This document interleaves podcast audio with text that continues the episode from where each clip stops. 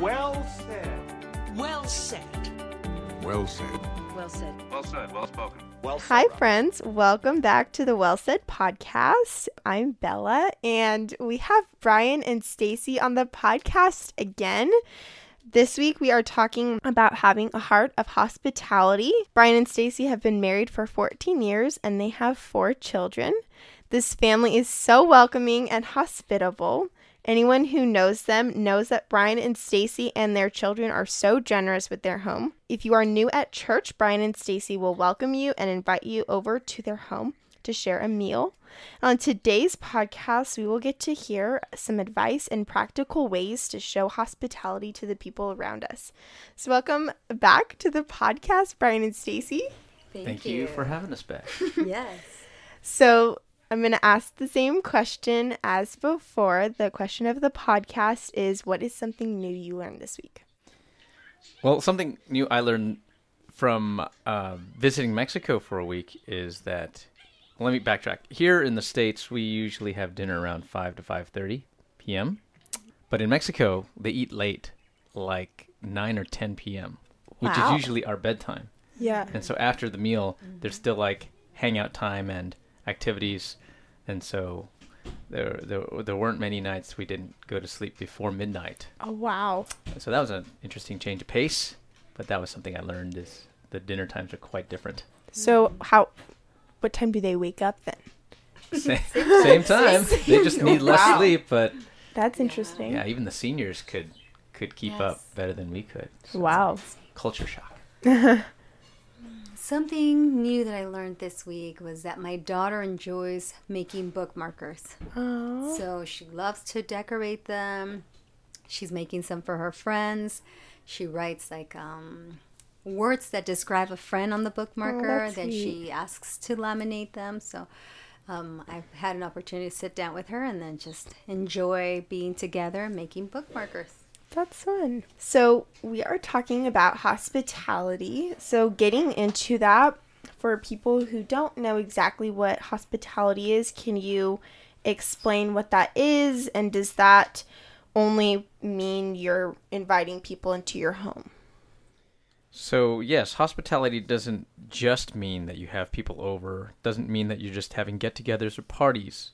Although it involves that, the actual meaning deals with love of the stranger. We practice hospitality because it's a it's a Christian principle, and it's actually a gospel-centered one. At that, God takes us in to His mm-hmm. family. We, you know, we were outsiders. We were outcasts. We were poorest of the poor. We're beggars and filthy, and He welcomes us into His home through Christ.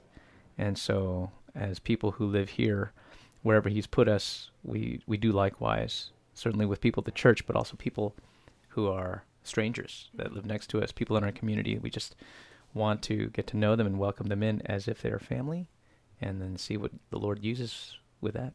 Yes, hospitality is is a command and something where we can grow mutually as believers, encouraging one another and being able to speak the truth to one another in love. Mm-hmm. So it always hospitality provides those opportunities and just allowing deeper relationships that can last many years. Um, whether the person, the people move out of church, out of state, the friendship can still remain there. I mentioned in the intro that you invite new people into your home, and in the podcast we did before, you were mentioning that you invite a lot of new people that, you know, strangers and people in your small group and in your church into your home. So, was there a time that you decided to welcome both friends and strangers into your home, or was it kind of something that just happened? Well, I remember the first time we went to our church, it was exercised upon us. And this lady came up to us and she, right, she invited us to her home after the service. And uh, it was our first time visiting. And like, you don't know us. Yeah. You, you want us in your home and without any context? She said, yeah, sure, why not? Turned out to be the pastor's wife. and that spoke volumes to us because we were strangers, mm-hmm. first time visitors, and she took us in, and, and that set us on a trajectory to, to, to see that love in action kind of at the leadership level mm-hmm. and down. And so we continued to do likewise over time and, and being able to to do what God blessed us with in that first meeting at the church. And so that was pivotal for me. But Yes. What was the question again? I'm sorry. I think I'm hitting food coma. Um, let's see. I decided to welcome people home when I understood the commandment to be hospitable to one another and to share with others willingly what God has blessed you with. And I didn't practice this uh, with my immediate family growing up. And as a young adult, I didn't I didn't do this not until I met my husband, wonderful man. He wanted to have everybody and anybody in the house. So that was an adjustment for me, coming from just a home where it was only the family and then that's it, to coming over here with him like, hey people, my home is open. When are you going to come in? So through through reading of scripture and also following, uh, having people who uh, lived a life of hospitality, showing us how to love one another and open up our homes to each other. That's where I was able to learn how to open the door to others as well in my home. So, Stacy, you've mentioned twice um, that this is a commandment. So, yes. Would you say that hos- not showing hospitality is a sin, or like not inviting people into your home? Would that be considered a sin? usually when I see or ask people uh, why they don't open their homes, it usually ends with very selfish responses. And so I would diagnose that pride, uh, self service, self convenience, those are the sins in the heart because they don't want to deal with um, people who talk too much, people who don't talk. They don't want to deal with the inconvenience of planning, preparing, um, just changing their normal day, and um, they don't want to deal with other kids. You know, it's just the list could go on and on. There's there's always the temptation to have an excuse not to open their doors, and that stems usually from pride, selfishness. So, um, I would say that's the sin that needs to be confronted. Yeah, yeah. As my husband said, it's the heart behind why hospitality is not happening. It doesn't necessarily have to be in your home. It could be at a public place, in the library, the park, at a cafe, shop. It could be anywhere. The point is, how are you going out to meet the body of Christ and encourage? Yeah. Why do you, as a family, invite people into your home, and why should believers invite people into their home? Oh, there's a bunch of reasons why. Ultimately, we want people to know God more. We just want them to know them know God initially. So, the home He has blessed us with gives us that platform to say, "Hey, you know, we want to treat you, and we want to get to know you." And so, the resources He's given us, the means that He's allowed us to have to, to make the meal, to purchase the meal, and everything in the home experience contributes to that. And I think on the back end of that, the benefits are huge. There's great joy in getting to know who people are, what they're like, what they think, how they came to be literally here in the house or Yeah. here at the church, how they met their spouse, how, I mean, their testimony. It's just like unraveling a gift every time we have a guest over, especially first time. Mm-hmm. And then it's fun. Right? I get to work alongside my wife, and we get to do this as a family. Our kids get involved, they ask questions, our kids have the opportunity to serve. What else? What's another benefit? We get to grow closer together as couples and individuals, and we are able to speak truth into each other's lives and sharpening each other. Another one was, oh, it's humbling. It's very humbling because you think you know people just based on their uh, behaviors or Yeah. their appearance, and then you get to know them, and you're like, I was totally wrong. Mm-hmm. I, you know, I completely judged the outside. I had no idea of your your past, your history, and so when that happens, it's very humbling because you were wrong. I was wrong to judge, Yeah. and and God pulls all kinds of surprises with the people He brings into our home that way. Then, how does hospitality reflect your faith? I think with the question you asked earlier, like why do we show hospitality? we do believe it is centered on the gospel and it is commanded. Hebrews 13 says to show hospitality, right? And Mm-hmm. just the act of God reaching out to us through his son. He took initiative when he didn't have to, and that is what we want to do for his kingdom. You know, we want to reach out and get to know people, especially people that we see are marginalized, like people who are quieter, people maybe who are on the sidelines are not really in, involved in any kind of group. Stace has a real heart for that. And so that's something we enjoy doing together. Yeah, so I was thinking of Hebrews 13:16. It says, "Do not neglect to do good and to share what you have, for such sacrifices are pleasing to God." So it's a reminder as well in, in scripture that we are accountable to one another. We are to care for one another and to look out for one another. So it's it's a constant encouragement. What would you say to people who don't show hospitality? Like you mentioned, a lot of the reasons why people don't is because of selfish reasons. But what would you say to people who don't extend that hospitality? repent. well, uh, ultimately repent because the selfishness is very prevalent for those who don't. Um, but don't forget how hospitable God is. I think people who are not hospitable have just forgotten to rehearse the gospel. Romans 15:7 says therefore welcome one another as Christ has welcomed you for the glory of God, right? So when that captures the heart of a believer, how can one not open their homes or extend a hand and say, "Come on, come on in, come on over"? So I, I- I think for us it's energizing to mm-hmm. do that. It wasn't always like that, so we had to grow in that, of course, and repent of our selfishness. Yeah. And and then if if they're willing to, tr- to try, I mean, they're you know you don't have to make a feast Yeah. or anything. You Mhm. just small steps. You can even take someone out for a meal after church. Doesn't have to be a big expense, but little practical ways in which you can slowly practice and become what you practice. I think of John 13:35, which reads, "By this all people will know that you are my disciples, if you have love for one another." And what better way than to open your most intimate place, which is your home, where you you are constantly battling with sin, you know? Yeah. You're constantly seeing God's faithfulness, seeing God's uh, rewards, and so do that's what it means to be hospitable, to do life with one another. Yeah.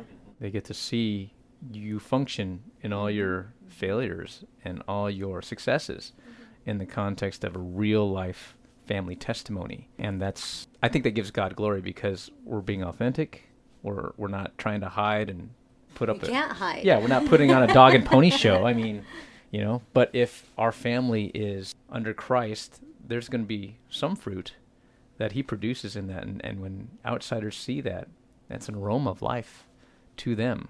So we want to be able to have that opportunity to share Christ through the family context. What encouragement would you give to someone who doesn't show hospital hospitality because their home isn't big enough or they have just a full schedule, maybe they have kids who, you know, do extracurricular activities or they work a lot, you know, whatever that might be. I think the temptation is to retreat to that kind of excuse and say my place doesn't fit the criteria to be mm. hospitable. But hospitality is a heart attitude. So whether you have a one bedroom apartment or a mansion, both can be used by God when you open those doors. It's not the facility that people will remember. It's the warmth of your love in the relationship in the conversation that people will take away. That is the impact that we can have on them whether irregardless of income and irregardless of environment. And so we've had smaller place, we've had bigger place, but we wanted to be faithful in opening both doors and using what we had for his glory. And so it's a stewardship and a hard attitude that needs to be put into practice regardless of external circumstances, I think. Right, because when we put a limit to my house is only this size or my budget is only this size, there are many, many more excuses that we could think of So just taking it one step at a time, you know, start with a small family, start with a single person, a couple, a young family with a few children. Before you know it, you'll want to have the whole church in your house. That's right. Sounds like you've been inviting people into your home for a long time. So, what are practical suggestions that you have that have helped you with hospitality? So here's a s some I'll, I'll share, and then Stace can share some Role of- play. role play. um, so, for example, we go to church, we see a new face, and that right away is our, I guess, target. Like, okay, I see a new face. I don't know this person, so I'm gonna go introduce myself and get a contact, and then set up something on a night that they can come. And that's exactly how we've done it, time and time again. Very mm-hmm. practical. Uh, if I don't know them, then I get to know them. And and our church has enough rotating faces where every Sunday there's somebody I don't know. Mm-hmm. And so that's exciting because we never run out of mm-hmm. people to get to know. Another practical tip is meal prep. I'll set up the table or the kids will set up the table. Stace will cook most of the meals. I might chime in and you know cook something. It doesn't have to be extravagant. She's really good at dishing up simple, delicious meals that don't require too much prep work and therefore you're not too tired. Also, when when we continue to have not only new people but repeated people from mm-hmm. say from our Bible study group or those friendships that we want to continue to cultivate or friendships that we have neglected, you know, it happens. The mm-hmm. church continues to grow, grow, grow. We'll just have them over again, and it's just uh, a sweet moment in which the relationship can grow deeper. And also, it provides an opportunity within our local community to get to know the people, to uh, develop a relationship with them, and introduce Christ to them if they don't know that already. It's so exciting. We're going to be having uh, seven veterans that we met in front of Stater Brothers and their spouses this Sunday. So Wow. we're really excited. It's the first time ever. So It's the first time I've never Hospitality. met them. So I go grocery shopping, so I see them whenever they're there for like a U.S. holiday or something. So we're excited for that. Yeah, I'll have to come back to tell you how it was. Yeah. So the food prep, the environment, you know, that's all all good, but it's the conversations that we usually find the most richest. Uh, Proverbs 20 verse 5 says, "The heart of a man is like deep waters, but a man of understanding will draw that out." And we find that getting to know our guests is so exciting and so enthralling and the process of discovering who they are, what they believe, where they come from, what their testimony is if they're a believer. That we we go deep into their heart and you find out that some questions they've never been asked or they haven't been asked in a long time. Um, but we've been able to make that regular practice and I think those are the things that I will remember when they leave. And and it's hard to love people that you don't know. I mean, you can love them from a distance, but it's very Yeah. it's very vague. mm-hmm. But if I see where they're hurting, if I see what their needs are, if I can in any way practically meet those needs with my wife and my kids, those questions help draw out what those vulnerabilities are and and and many times they're gracious enough to answer those probing questions. Mm-hmm, mm-hmm. And we're we're ready if they're not. Yeah. There's been times that they're not ready to answer, and that's fine. But the majority of people appreciate that the care and the curiosity that mm-hmm. we can exhibit when we're having those conversations. What kinds of questions do you ask the people? Like, what kind of conversation starters? Tell me your deepest, most darkest secret. So, uh, something that we use just as a, a quick acronym to help with the conversation starter is the acronym FORD, like F O R D, as in you're trying to ford the stream, crossover. And so, F O R D, uh, we teach this to our kids to keep it in their back pocket so they can have a conversation if they're waiting in line or if they're, you know, in school, anywhere. And it's it's a really good way to break the ice. So F stands for family. And if there's any questions you can ask about family, that usually stems out into many other questions. Like, oh, what do your parents do? How many siblings do you have? Do you have any pets? Oh, how did they get interested in that? And just one question branches off into another, and you can have infinite number of family related questions. O stands for occupation. Occupation. What do you want to be when you grow up? What are you studying? Why are you studying that? Oh, how long have you been doing that as a career? And and so on and so forth. So the occupation just kind of gives you an idea of their purpose, their calling, their giftings, and uh, that also can branch off into many other questions. R stands for recreation. What do they do for fun? Their hobbies, their interests. What would they do on the weekends, vacations, things that really bring them joy if, if they never got paid.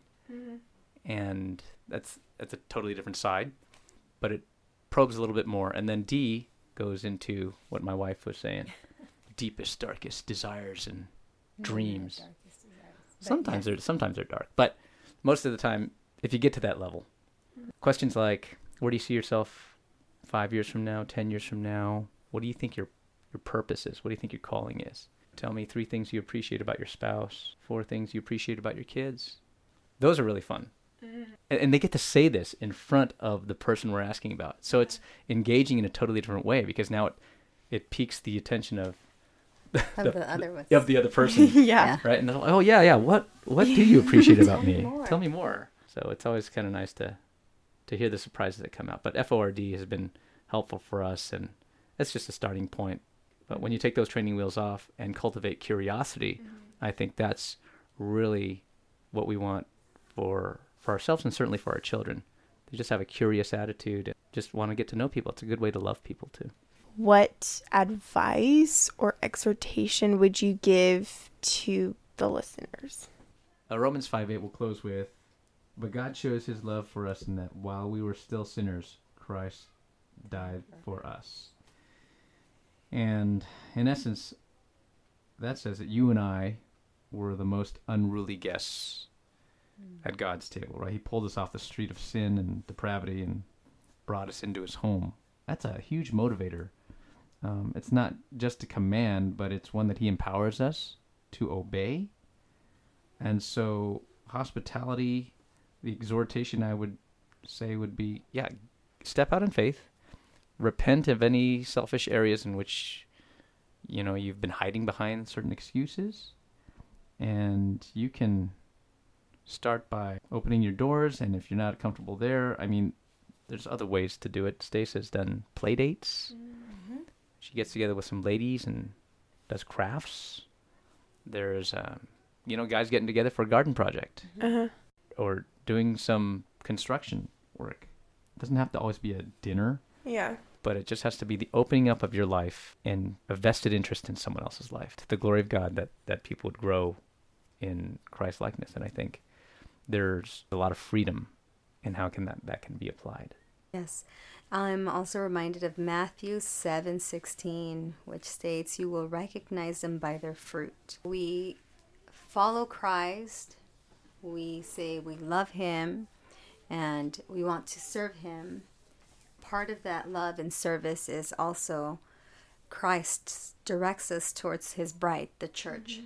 to care for one another, to share what he has graciously given us, and to remember that everything comes from him and it's for his glory that we are able to be hospitable towards others as well. And yeah, it's something that we that he commands and we delight in that. Mm-hmm. It wasn't always like that, but as we continue to practice it one step at a time, it now has become you know, it's part of our lives to be hospitable to the bride of Christ, his church, and also extending that to our local community. And no one's saying that it's not tiring. It can be very exhausting. Mm-hmm. It, it's their sacrifice, and there is a cost to it. But that the rewards far exceed the investment put in. And so the fruit that is born, the friendships that have been forged, the relationships that have been made, and the lasting bondings that you have with mm-hmm. people, um, it, it just opens up the doors for follow ups. You know, we usually mm-hmm. close our evening, hey, how can I pray for you? Mm-hmm. And and then we can follow up.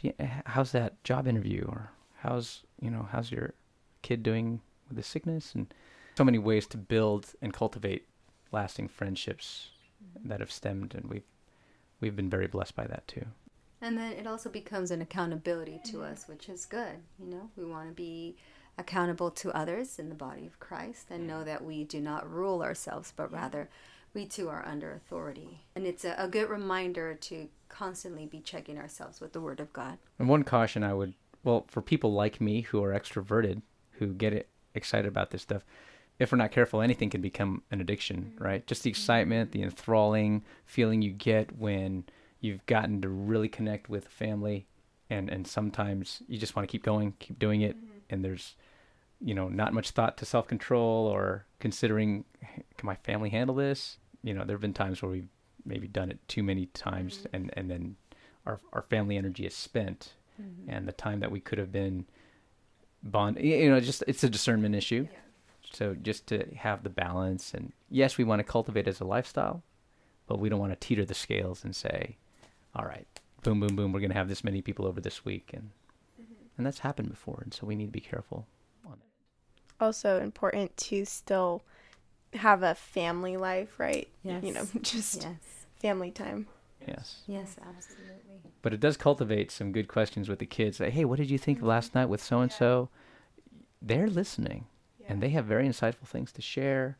Sometimes bad things happen, you know, like mm-hmm. conflicts with the kids, and they're able to share that, and we can walk and talk them through those things, and so provides a lot of good talking points and in discipling our kids. So that's been Mhm. When you have families over who don't have kids, are your are your children still sitting at the table and listening, or are they excused to play? At this time, we have um, younger kids, ages seven to eleven, and so we say you got to ask at least one question before you help clean up the table.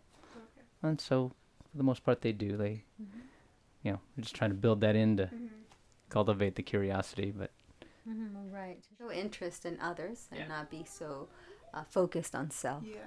Thank you for being on the podcast. I've really been blessed by this conversation, and I hope that it stirs a heart for hospitality in the listeners as well. So, thank you for having this conversation with me.